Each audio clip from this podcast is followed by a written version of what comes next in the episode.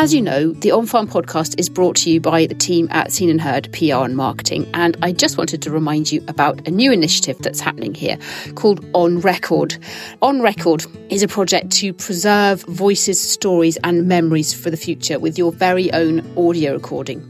So we're recording memories of rural life. We're travelling around Scotland, working with families and organisations to capture precious voices of family members or staff members or long serving office bearers to preserve those for posterity and sometimes for historical value. So if you think this project is something that you'd like to be involved in, and maybe you have a grandparent or a parent that you'd like to capture on audio while you can, please do get in touch. You can find out more at onrecordmemories.co.uk. Welcome to this, the ninth episode of our on farm series with RHASS, the Royal Highland and Agricultural Society of Scotland. I'm Anna Davis, and before we start this time, I'm making a quick plea for help.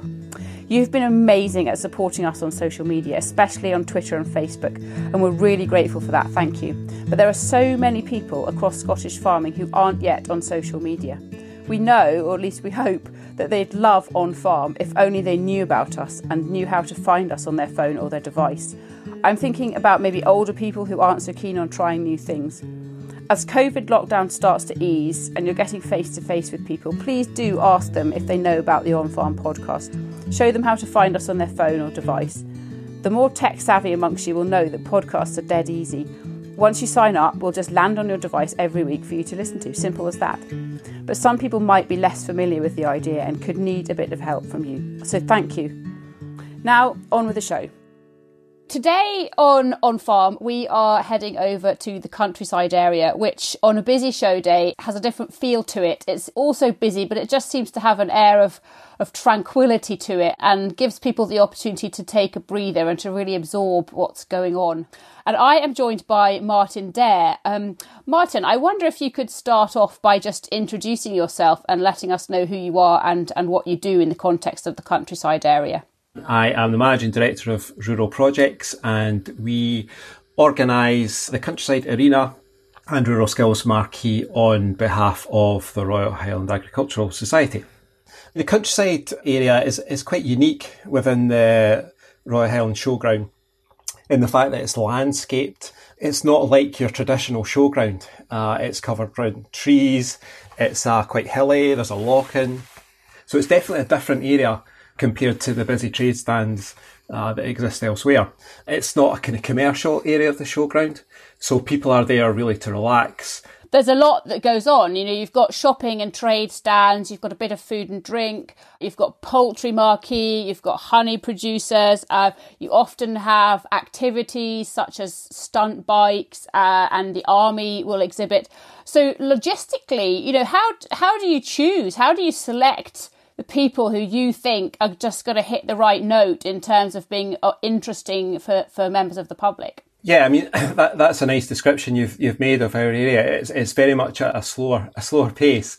We have the two areas, I suppose you could divide it into two. We have the arena, uh, the countryside arena, and that's a timed program of activities that that go on, and that might feature birds of prey displays, display of uh, ferreting skills. Uh, we have uh, gun dog uh, display, terrier racing. But around that arena, we also have a whole lot of attractions that I suppose we could be described as kind of uh, rural skills. And again, they're quite uh, wide ranging, kind of bushcraft skills, wood carving skills, boat building, wheel wheelwright. Uh, people have been involved as as well, and th- that's kind of free running. Uh, it's it's nicely spaced out so the public can come in, have a look at what's going on in the arena, and just mingle around those different areas which which surround the the arena. And in terms of putting that content together, the, the brief really that we've been given from the, the, the Highland Society and the, and the committee that we work to is to make it hands-on, make it interactive. Uh, again, the wood, the wood turning, we've had stone, stone carving, Archaeology Scotland have provided lots of content for, for children over the years. Um, but one of the other aspects of the brief is to, to keep ringing the changes to, to make sure that, uh, okay, you'll always have some continuity going from one year to the next. Uh, but it's definitely part of our remit is to, to, to keep new things uh, coming into the countryside arena and make it different for people. Yeah, because I think that's important. You'll have visitors who don't attend the Highland Show every year, um, but you'll also have people who very much do. We've been touching quite a lot on sort of the, the, broader work of the Royal Highland Society, and we've looked at what they do out with just organising the Highland Show. Say just, but you know, out with organising the Highland Show, and a lot of what they do is all about uh, history and heritage. They've got a great heritage themselves, and I just wondered if there was any part of your brief that looks at um, choosing craftspeople and rural skills people um, who have that kind of heritage element to what they do. And if, if that's important in terms of showcasing some of Scotland's sort of hidden hidden rural crafts and skills. I suppose we, we do realise they're a fairly special bunch of people and we, we get the passion that they have for what they're doing. And I think, again, that's one of the things that makes it work because that passion spills over into their performances in the arena and the demonstrations that they, they, they give. And, and there is a community, really, that, that's a strong uh, feeling that we get uh, as organisers when you get all the people that perform in the countryside area together for I mean, it's four days of the show, but they're there for build up and, and breakdown. So we get to, to meet them and interact with them for a longer period uh, they, they kind of form their own community. Uh, so they're kind of networking while they're, while they're there and looking at different, I suppose, business opportunities.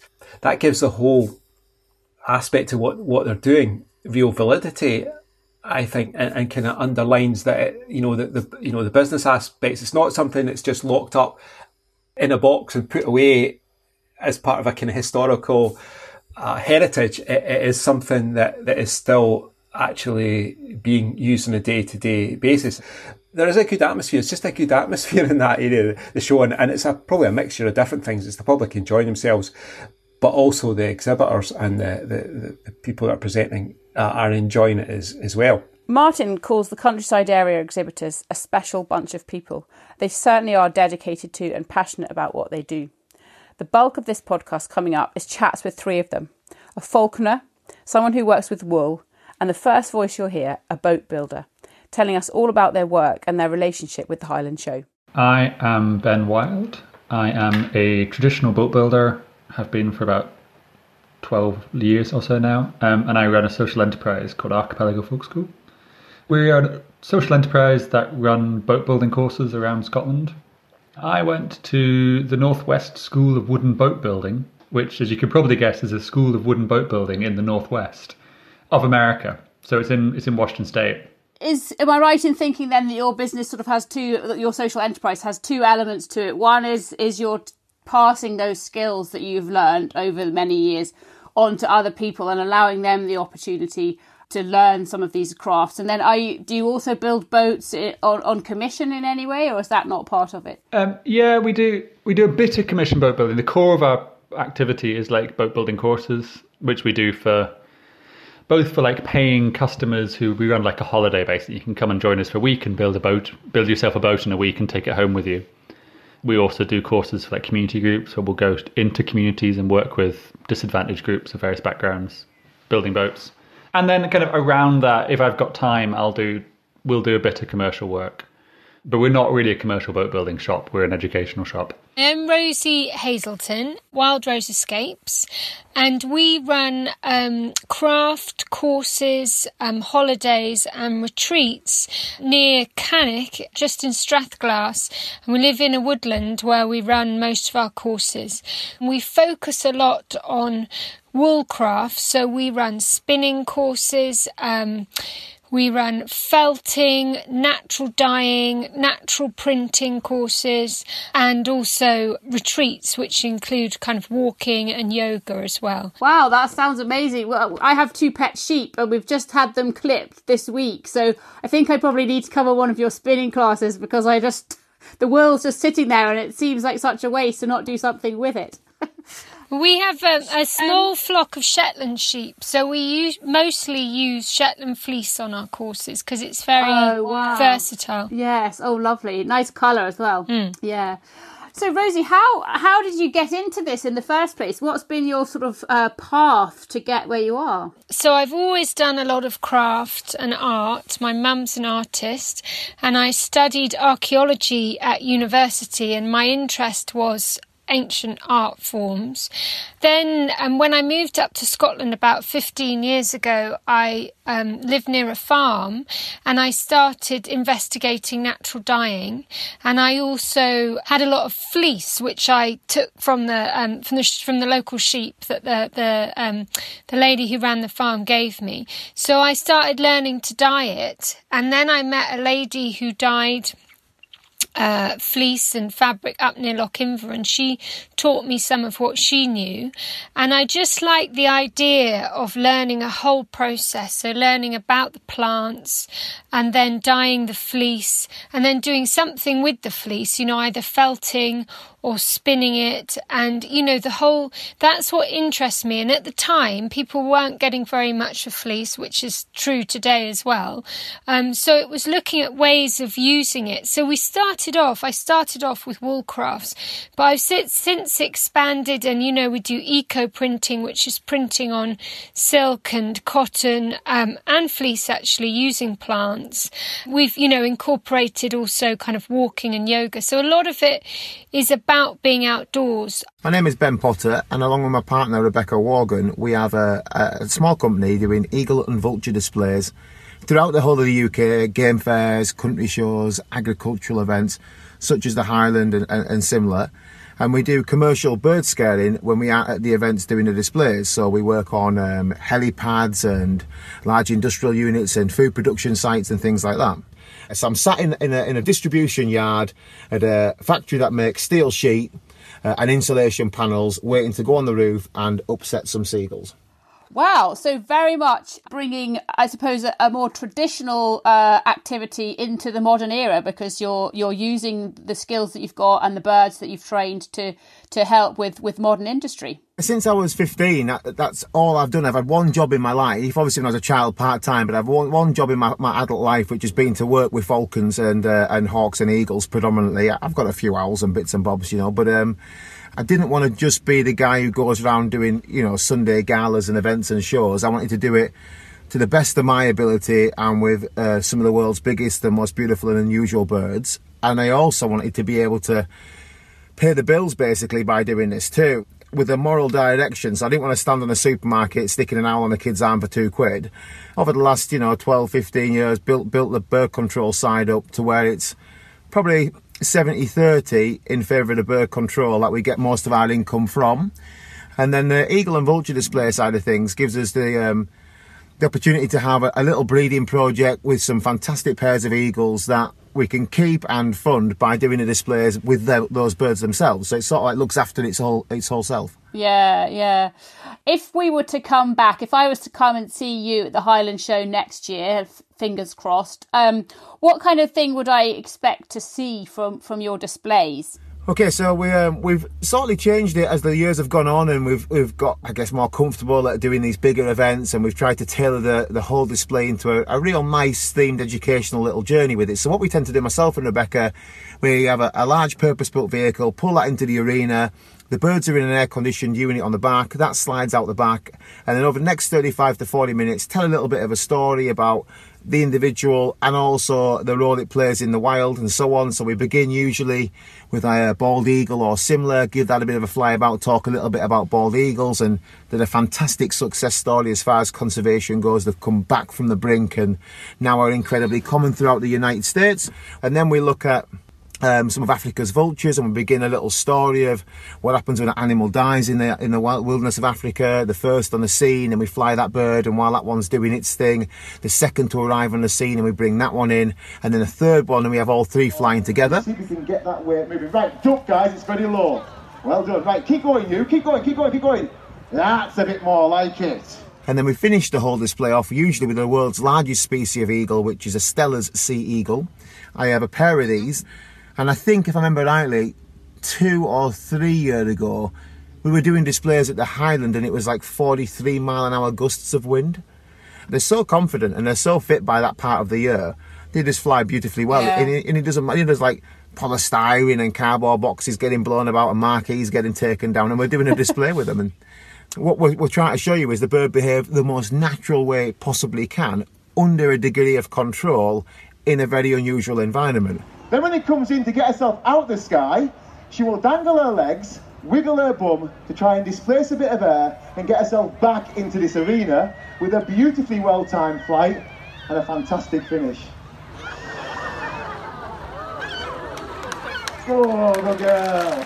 It's a combination, I suppose, between a visual display, which is kind of what people expect, but then also a bit of ed- an educational journey whereby people who are watching have learned a little bit more about conservation and they've learned a little bit more about bird species and, and about the ways in which you have trained them, I guess. the way I tried to do it, I mean, I, I had a, a funny upbringing and I didn't have a particularly great education, but I always remember that when you were at school, if you were going to go and do your work outside in the field, it was always more fun than sat in the classroom. Always, yeah. we wanted to do it where it was like the going outside part, where it was exciting. So, this is a beautiful eagle. Yeah. Her name is this. I got her from there. She's a bit of a handful, but she flies fantastically well. And let's have a little look at what she's capable of doing. And it becomes that where you actually feel like you're a bit more involved and you know the individual rather than the species and the info getting drilled into you. And the nice thing with the Highland is it, it's it's about the smallest we can work in for arena size. It- I think it's a 40 by 30 arena, and that's really on our boundary for what for getting eagles out and back in safely. That's as small as we can go. But it does mean that you can pretty much like. You, you're only meters away from your audience and your public, so you really get a good interaction and a feel from it. But also, in between doing the event, we do um, a, a static display where the public can come across, have a chat, have a look at the birds, and so on. I don't do any handling with my eagles. I, I never have done. I don't like it. I think the eagle's very comfortable with me, Rebecca, our couple of dogs that are always around them, and the safe environment. We set up a big marquee with a solid backdrop, and that's their place. And they go in the arena and they do their thing, and then they come back to their place. So the first year we were there, we I lost track of what year it is. Even that's terrible. 2018, we were there, and we went and we built a rowing boat over the course of the weekend, and launched it live on landward which was quite good. Oh, I saw a clip of that On the just the, other day, actually. Yeah. They, they showed it again, didn't they? Yes, yeah, yeah. all my neighbours were like, i saw you on the telly, son." I was like, "Yeah." And then last year we were there, but the first year there wasn't much happening on the pond aside from us launching a boat, and it always seemed like a shame. So last year we also had a, a fleet of canoes, and we had we spent all week, the whole four days, sending kids out in canoes on the pond, which was great fun and really quite entertaining. Oh, brilliant. That's actually led me into my next question, which was really to, to kind of find out from you what the reception was. You know, you were obviously seeing and demonstrating to many, many members of the public. How, how were people receiving it? What was their interest like? Pretty good interest, yeah. I mean, people were quite into it. So last year we had we were building a canoe. We had people on the water. We also had some like little demo stuff that kids could play with, and so we just had like piles of wood shavings and folks shrieking on the water and chatting to old boys about about details of boat building. And it's just great. Yeah, it's really positive. You get some really nice feedback and some really nice chat. and, and probably um, much as as other people at the Highland Show do, um, kind of igniting interest in people that they they perhaps didn't even know they had coming along and seeing something that they probably weren't expecting to see at the Highland Show, and actually kind of learning much more about what goes on in the parts of Scotland that they don't necessarily routinely visit. Yeah, I think that's it. I think there's there's such a range of stuff at the Highland Show that even if you're like I've been to Highland Show six or seven times maybe now, and every time I find things that I wasn't expecting to see. You know, it's such a vast show, and there's such a range of stuff that I think we fit into that quite well. Of people come expecting the tractors and the cattle, and then come around a corner and find some folk building a boat in a, in a tent, and that's quite quite interesting. The first year, I think I was just mostly it was me and I was doing felting. And then the second year, we were washing fleece and then we were dyeing it outdoors over fires. And then we were um, felting it and we were spinning it and we were knitting with it. And also weaving. So we had the whole cycle. That was the the first time we did the whole thing and that went really well. That was great fun and people could get involved and learn about each part of it. You go to displays and you show people the the tradition that that you have learned since the age of 15, but then when you're out doing a bird control, you're working in very modern environments and helping modern day businesses to, to continue, uh, which I think is fascinating. And how how do you see that kind of contrast between between traditional and modern? I, I look at it like this: if you go to the airport and there's a there's a Springer Spaniel sniffing at bags to detect people carrying drugs or anything along those lines. That's the application of an animal that was bred originally for another purpose being used to help people and to create a safe environment and so on. Now, for what I do, I, I use often nowadays we use hybrids, but falcons such as Lanners and peregrine falcons and things like that to basically go into an industrial, quite often a, an urban environment or a busy, busy area, and I use that animal's ability to scare another animal in favour of me. So if I have a, a, flock of seagulls on the runway, I can let go of that peregrine falcon, and them seagulls will naturally move away from that peregrine falcon as they recognise that as a predator that they've learned and evolved to evade. The application of uh, falconry to a modern situation is brilliant for me because that allows me to do it. It's an old art form that's evolved and been took to another level. Gosh, I, yeah, I'm really inspired. I think what you do is is amazing and how you know how did you get involved? How did you learn these skills in the first place? I, I started falconry at 15 year old and I fell into it. I was always interested in my birds and my wildlife and all the, the country pursuits, hunting, shooting, fishing, everything as a young lad growing up in the, in the North Yorkshire Dales. I was expelled at 15 year old and I left home shortly after. And I went to work for a guy who had a falconry centre. And to be honest with you, that's that was really what turned my my whole situation around for me. It gave me an opportunity to work with birds of prey, and it just instantly just went drilled home with me. Just something clicked and went home with me. So I set up on my own. I had a, a, little little small van. I borrowed some money off my mother at the time, and, and got a few birds gathered up of friends and people that I knew, and set up a little display team and uh, went around doing uh, mainly secondary schools and some colleges. Got a little bit of TV and filming work where I put um, tawny owls into programs and barn owls into Heartbeat and some birds were on Emmerdale and, and similar. And then um, this grew it slowly over the years to have more eagles, more vultures, more bird control measures, that sort of stuff. And it really developed into that, really, I suppose. I mean, what we do at the show, we're building boats really quickly, and it's not really traditional craft. We're using a lot of glues and plywood and stuff. But still, there's a sense of like a heritage to it that people really value. And that idea of just being able to knock something up is quite exciting people always think of boat building as being this slow, dramatic thing.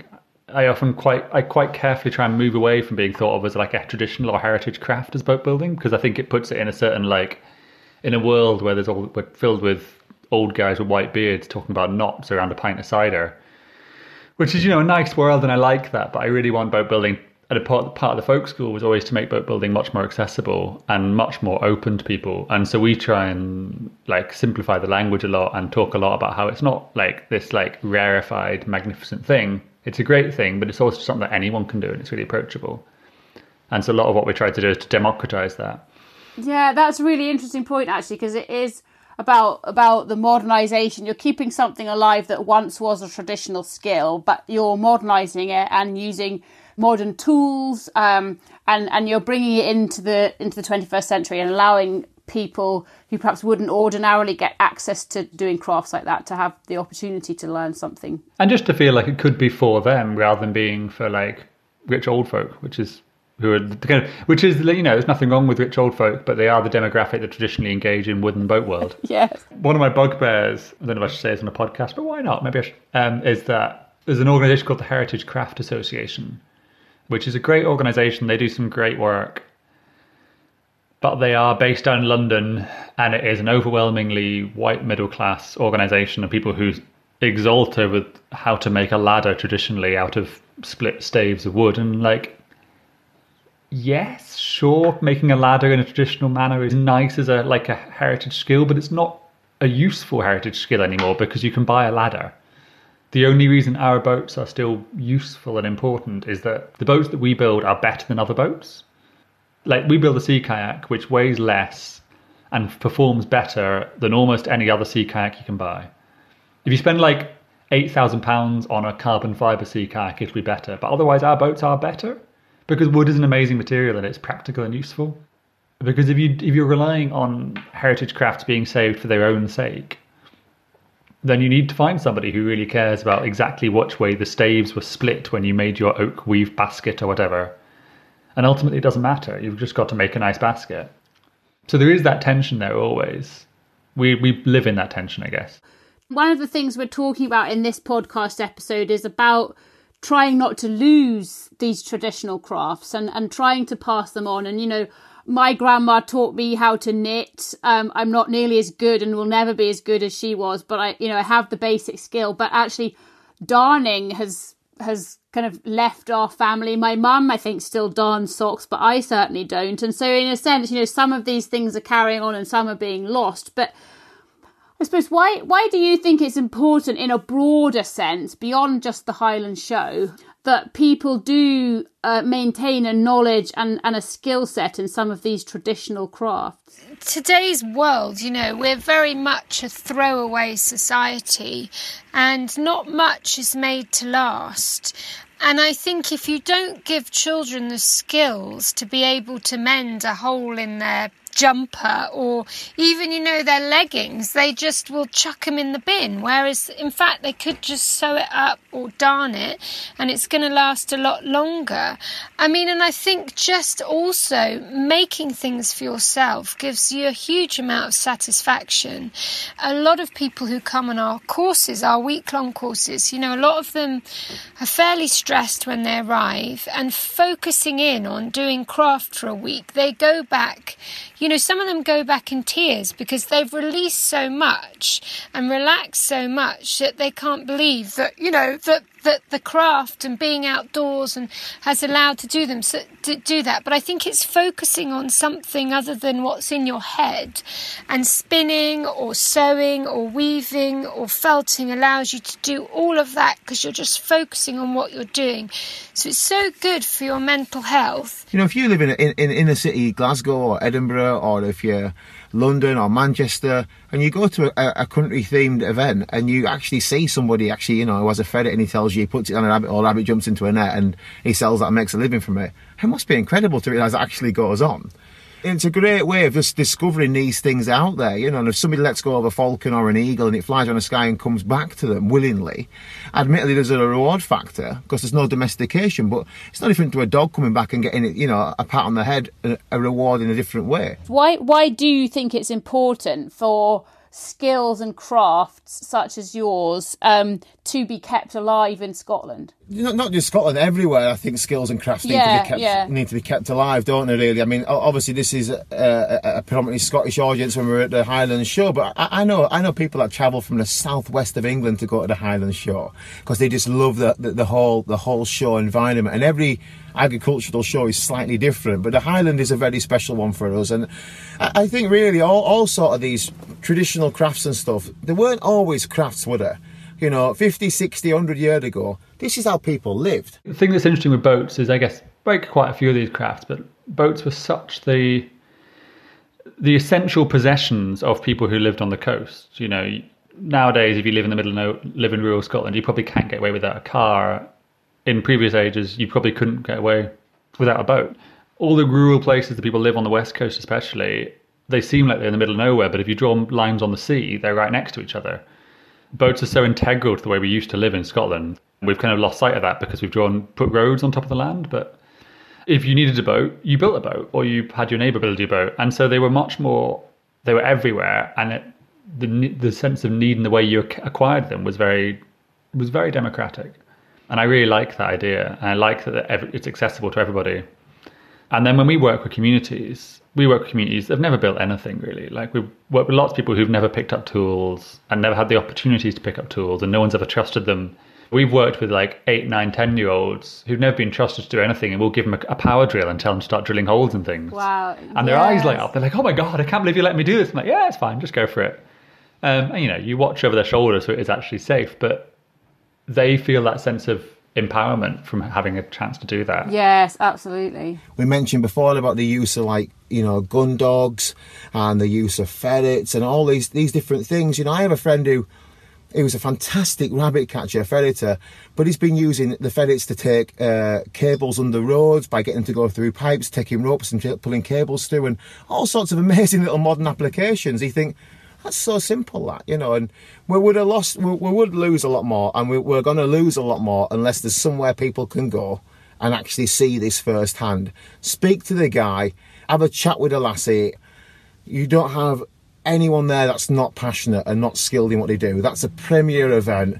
It has the best of the best there, and you're going to see some fantastic stuff. So if you want to learn a little bit more about wild game, you want to learn about cooking, catching, providing for yourself, you want to understand falconry, or you just have an interest in birds of prey or conservation, these places are great to go and talk to people that are just doing it every single day. And that's what I think the best thing about an event like that is. One last one thing we do do at the Royal Highland Show that I really love mm-hmm. and that I feel really strongly about is that the canoeing sessions and all the things we do are totally free. Hmm. And when kids show up and they get they want to come out on a canoe, they always ask how much it is. And when we tell them that it's oh. free, they can't believe it. They're like, "What? It's free?" Yeah. Just that sense that you could just have something and someone could just give you a thing and it could just be free because it's fun. yes. That's actually quite rare. Yeah. And I think that's the sort of thing that we want to like hold on to as much as possible. definitely. So, Martin, we've we've heard there from from three really inspiring exhibitors who all come and show their wares, give us an idea of their skills and and uh, what they do at the Highland Show. But I, actually have to admit that this episode hasn't panned out the way that I thought it would, and and that actually is positive because I kind of thought that the viewpoint would be that the Highland Show is a vehicle for preserving all types of rural craft in aspic, as it were. But actually, what we've heard is that it's also about modernising these crafts. It's about showcasing to the public some of the modern applications, and also, as as Rosie touched on, it's about what some of these activities, whether they be outdoor activities or indoor crafting, can actually benefit our lives um, in terms of giving us uh, a release from some of the stresses that, that we experience in our, in our day-to-day world. And I just wondered, you know, from from a, a not an outsider's perspective, but because you're very much involved in this, but from somebody who organises it rather than actually doing the craft, I'd love to know what your perspective is on, on what, what this all means and what, and what you think of it. Absolutely, and I, th- I think they know that themselves. You know, they've expressed that in, in interviews that you've you've done with them. Just turning up to three or four events in a year isn't going to sustain those skills or or that business. It needs it needs to have wider application. We're conscious as organisers that the, the people that are coming along to the Highland Show and, and working with us are doing lots of practical work outside of the show ring. Again, that helps to make it authentic. If if the public are looking into that arena and seeing a skill, uh, you know, if, if the presenters are explaining what they do in real life, it, it makes it you know a real skill uh, that people can uh, appreciate and see in, in, in wider use. So yeah, no, that, that's that's definitely a big part of it. we've done a whole episode further back in the series about the Highland Show as a business event. And I guess that's it. You've probably hit the nail on the head, really, that for any of these heritage skills and activities and crafts to continue into the modern era, they've got to be be synced and tied in with business. Otherwise, these people can't exhibit at the Highland Show. They can't engage with you, and ultimately, they can't be seen by consumers. That's right. I mean, the Highland Show attracts a really wide audience, both from town and, and country. And I think when we are putting the programme together, it does give us a good insight into what people from towns and cities might be looking for. That's it for this time. Thank you to Martin Dare, and thank you also to the two Bens, Ben Wild from Archipelago Folk School and Ben Potter from Birds of Prey Displays. And thanks to Rosie Hazelton from Wild Rose Escapes. It's Monty with you next time with a look at what it means to breeders when their stock takes home rosettes and silverware from the Royal Highland Show.